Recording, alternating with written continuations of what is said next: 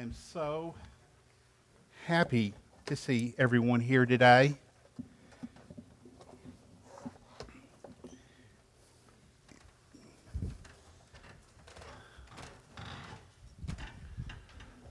Whew. I don't know about y'all, but I have enjoyed the study of Acts. It's uh, definitely changed the way I look at church. And uh, as we have gone through Acts, we can definitely see how much the church has grown. You know, we've seen uh, the coming of the Holy Spirit resting upon the apostles, giving them uh, powers we can only dream of. We've seen and heard Paul's first sermon, and it was, it was a doozy, and it changed lives. We've seen the, the conversion of thousands who started to believe in Christ and what he had done for them. We've seen the uh, devoted followers committed to prayer and to each other. We've also seen miracles, and we also have seen persecution. All these things we have studied so far, and we're going to continue studying in Acts, and we're going to see how God is growing the church and strengthening the church. So if you will join me in prayer, we'll get started.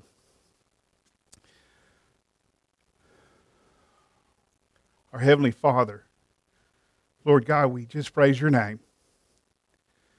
And we come before you, Lord, I pray with humble hearts, open to what you have to say to us, open to see where you need to lead us and open to the ways that we need to change.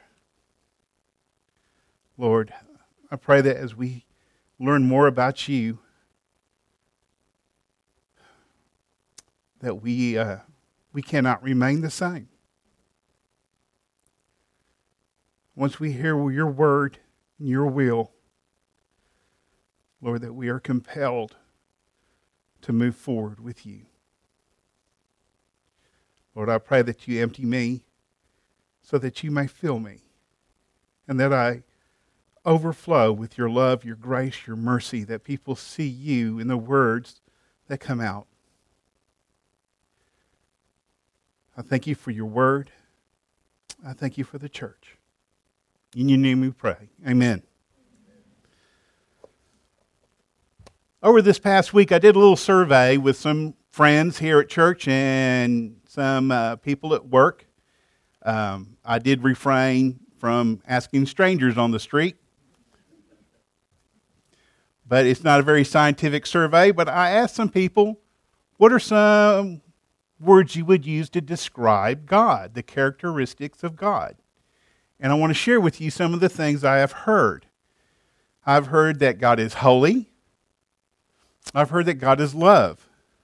I heard that God is gracious. He is eternal.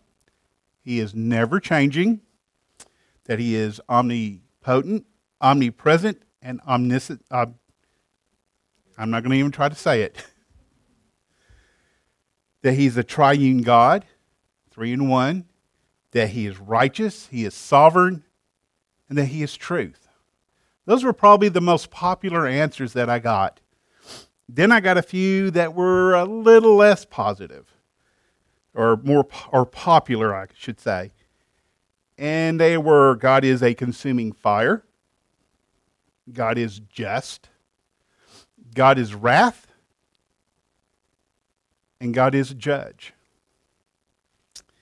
And judge is kind of what we're going to be looking at today in the verses that we will be reading. You know, these last terms consuming fire, just, the wrath of God, and judge, we tend to place a negative connotation on these things. Here in America, we t- like to be positive. We are always looking for the good and, and trying to keep our spirits up. These other ones, we tend to look a little uh, with a little bit of a negative light. I hope today you walk away seeing these things in a positive light because these things definitely show the love of God and the love he, the love he has for us. So if you want to open your Bibles, if you have the nice little Acts, I like this one. It's a little easier to read for me. Uh, if you don't, we should have it on the screens. And we're going to read uh, Acts 5 1 through 11 to start out with.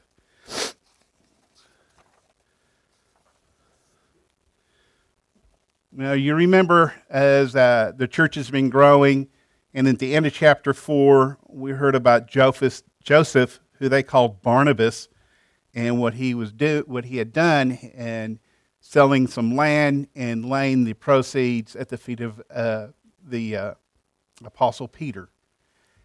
Well, apparently, uh, some people saw that. They got an idea that this would be a good thing to do.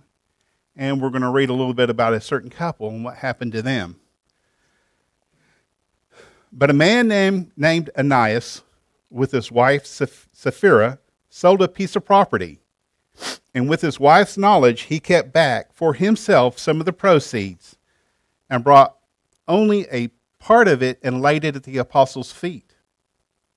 But Peter said, Ananias, why has Satan filled your heart to lie to the Holy Spirit and to keep back for yourself part of the proceeds of the land? While it remained unsold, did it not remain your own? And after it was sold, was it not at your disposal? Why is it that you have contrived this deed in your heart? You have not lied to man, but to God. And when Ananias heard these words, he fell down and breathed his last. And great fear came upon all who heard of it. The young men rose, wrapped him up, and carried him out and buried him. After an interval of about three hours, his wife came in, not knowing what had happened.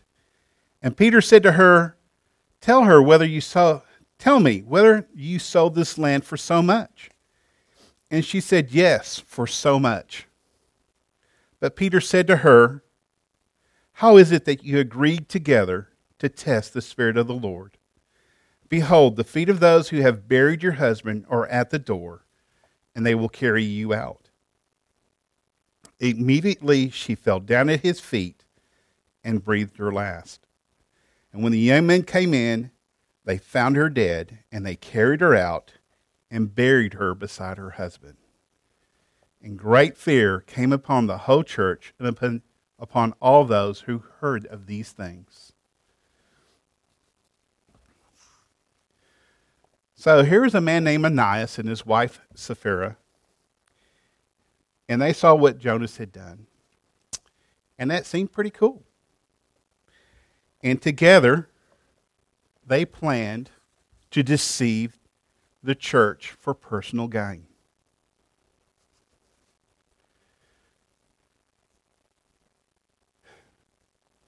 And in verses 3 and 4, you can see when Ananias had laid down this offering, this proceeds that they agreed upon at Peter's feet, yeah, I imagine he was expecting hey, that's fantastic. That's good.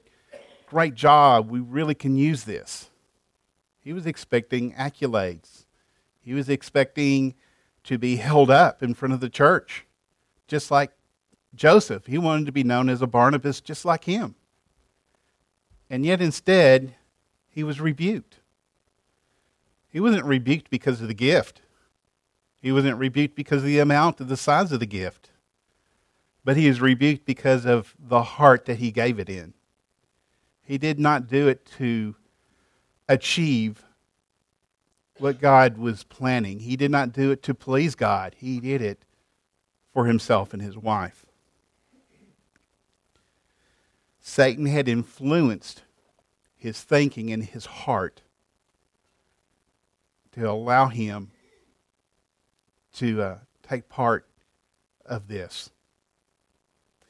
And in verse 5, uh, Ananias received what his due for this. And it's what we all deserve because we're all sinners. He breathed his last. He let his sin separate him and his wife from God's will and God's work. You know, many Christians today, we live in a constant fear of being found out. We allow ourselves to be compromised by this world and by Satan. There's things and secrets we have that we don't want to get out. We would prefer for them to stay hidden. And yet, God, had, God knows, God sees, and it will come out at the least opportune time.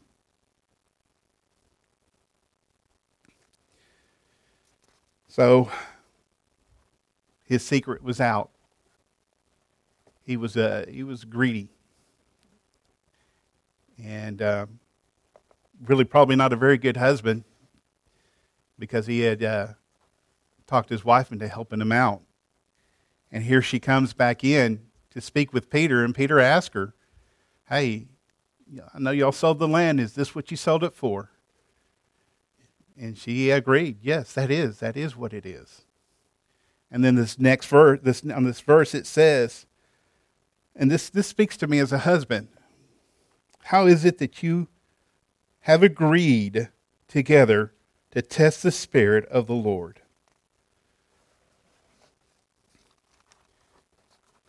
You know, we don't know what kind of marriage these two people had, Ananias and Sophia, Sapphira.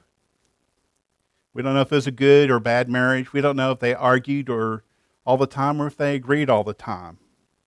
What we do know is that they agreed together to deceive the Lord, to deceive the church. You know, married couples, especially Christian married couples, we have a responsibility to keep each other from sin and to refuse to participate in a sin together. For God will hold us each accountable. And here together, they, they committed this. You know, it's easy today to gloss over the holiness of God, to forget that He is righteous and pure, and that He hates sin wholeheartedly. And the particular sin of hypocrisy, hypocrisy in the church at this time was dealt with swiftly and decisively. You know, the church, as a church, we are the bride of Christ. We are the ones that he he loves, he protects, he died for. Not only did he die for, he lives for us today.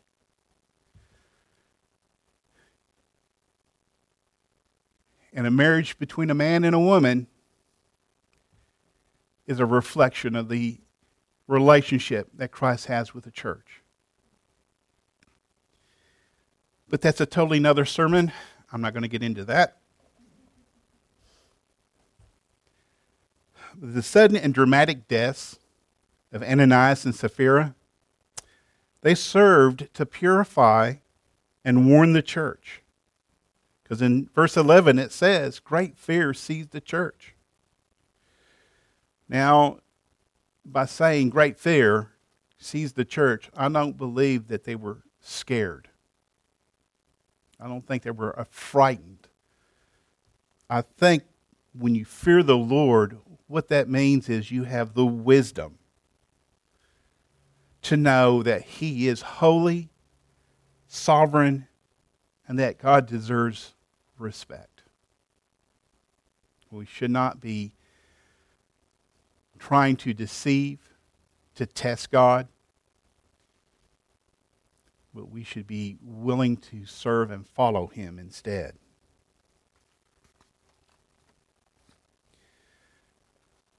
Ananias and Sapphira did not have this attitude, and they paid for it with their very lives. And in Romans chapter 2, verses 6 through 10, it discusses this very thing. He says in verse 6 He will render to each one according to his works. To those who, by patience and well doing, seek for glory and honor and immortality. He will give eternal life. But those who are self seeking and do not obey the truth, but obey unrighteousness, there will be wrath and fury. There will be tribulation and distress for every human being who does the evil. But glory and honor and peace for everyone who does good. So, what they were doing for themselves and not for God, and the deceit that they perpetrated upon the church and upon Peter, was uh, blown up, shown, and dealt with. And that leads to the effect of this judgment. It seems really kind of harsh, but it was necessary at the time and the position of the church. You know, and it starts in verse it starts in verse 11 like we were just talking about. Great fear came upon the whole church and upon all those who heard of these things. And really, it's interesting. This is the first time that this group of believers were called the church. Yeah, I was talking to my wife about this, and she was saying, Well, what does the church mean? in the Jewish connotation of church, it basically means that of the Israelites who followed God's will, who were doing His work and following His direction. So in the Old Testament, that's what that would mean. In the New Testament, that would mean those who follow Christ and try to emulate Him. That is the church. We are the church. We say we're building a new church. We're building a place to have church. We're building a place for the church to meet and fellowship, to grow, and walk along beside each other. So I found that really interesting. Now we're going to continue on and see what this judgment on Ananias and Sapphira has done to the church. In verse 12 it says, Now many signs and wonders were regularly done among the people by the hands of the apostles. And they were all together in Solomon's portico. None of the rest dared join them, but the people held them in high esteem. And more than ever, believers were added to the Lord, multitudes of both men and women, so that they even carried out the sick in the streets and laid them on cots and mats, that as Peter came by, at least his shadow might fall on some of them. And the people also gathered from the towns around Jerusalem, bringing the sick and those afflicted with unclean spirits, and they were all healed. So, you would think, hearing that some followers were struck dead because of their deceit some people would probably try to distance themselves. I see the exact opposite. I think the apostles were looked at differently than they were before. I think they were shown more respect. And they were held with great regard, as it says. And a little bit of fear, probably. The Holy Spirit, it was said, was manifest in them. I think about at, at Pentecost when the Holy Spirit was on them and you could visibly see the presence of the Spirit on them. It was physically and verbally shown. It's amazing, and apparently it was still very much in them. This movement that I think the Jewish leaders would like to see dissipate and burn out was gathering strength. It went from a movement, movement to something legitimate.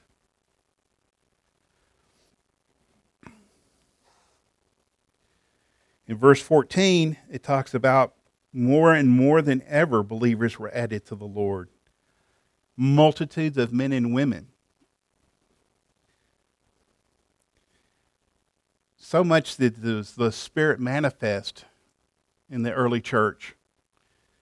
People would just hope that the, the shadow of Peter would fall upon their sick in hopes that they would be healed. And when you read the scripture, apparently it happened. That's something I would love to have. I would love to have the Spirit so full in me that people would want just to be around me because of the Spirit. Not anything of me, but because of the Spirit and the Spirit inside of me.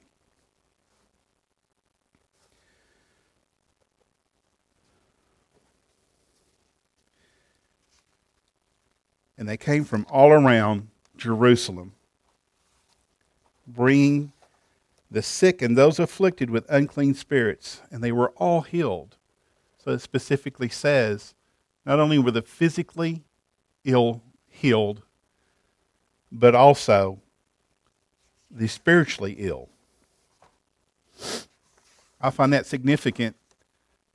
We talk about miracles and seeing the lame walk and the blind see, and how miraculous that is. And yet we fail to see the miracle of a heart and a life changed so many times. To see someone that was walking towards death to turn and walk towards life. And that was what was happening in this new in this early church. Um, I have a few things I'd like to read. They're not my words. Uh, they are somebody else's, but I thought they're really tied up with this part of Acts 5 is talking about. This incident involving Ananias and Sapphira helped establish the apostles' authority in the church. They fell dead at Peter's feet.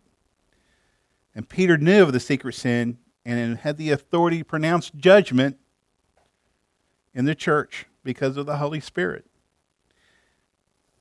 If the hypocrisy of Ananias and Sapphira had succeeded in fooling Peter, it would have severely damaged the apostles' authority.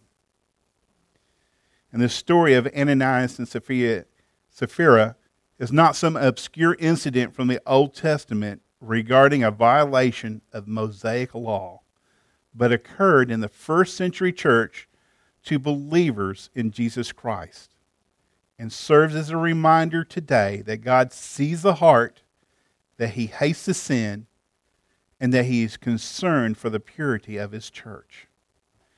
In Revelations, He talks to the church of at Thyatira and told them all the churches will know that I am he who searches hearts and minds, and I will repay each of you according to your deeds.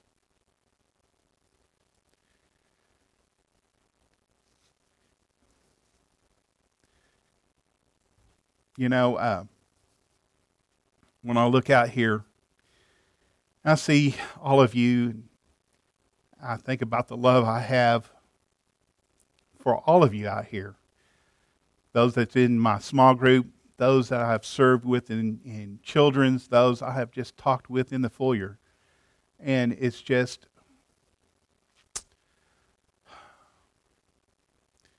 it's amazing to me to see what God has done to my heart to where I feel a responsibility to share with you and in your lives, to walk with you in this journey in knowing God and knowing Christ. And to me, that's what church is all about.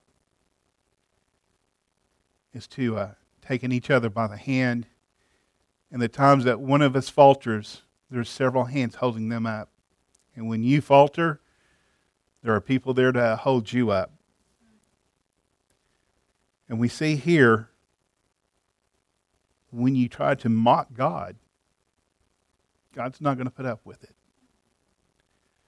Because we think, oh my gosh, a sin is a sin, and they sinned and they died. I sin all the time. Their hearts were deceived. They were deceived. And they sought to deceive.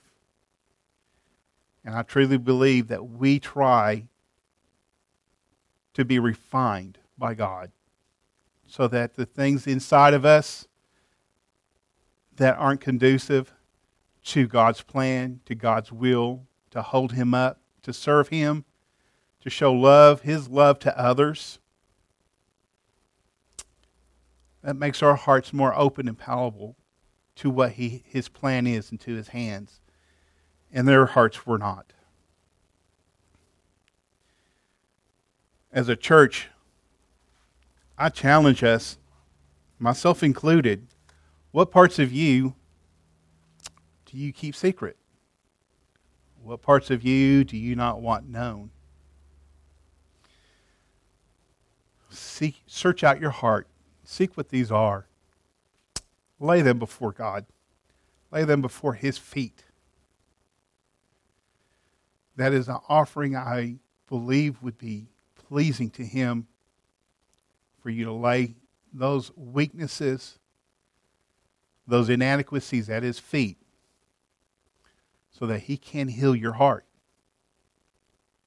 and heal you and make use of you in serving Him. If you don't know God, this is a mighty God that we serve. He knows our hearts. His word is powerful.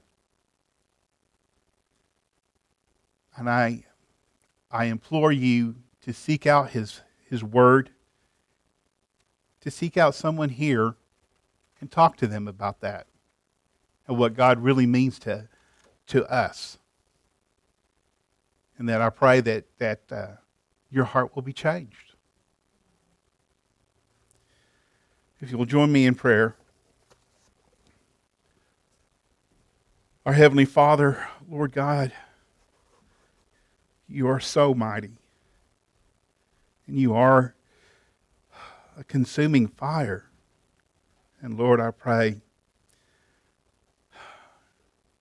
that our lives are lived out on a threshing floor where we will be pulled, pushed, beaten and flayed,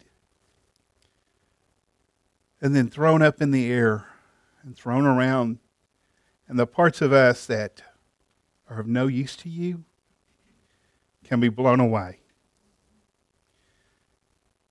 so that we may serve you and enjoy the intimacy of the relationship with you. Lord, I thank you for this family the love that we share and the love that we have through you and through your Son. In your name I pray. Amen.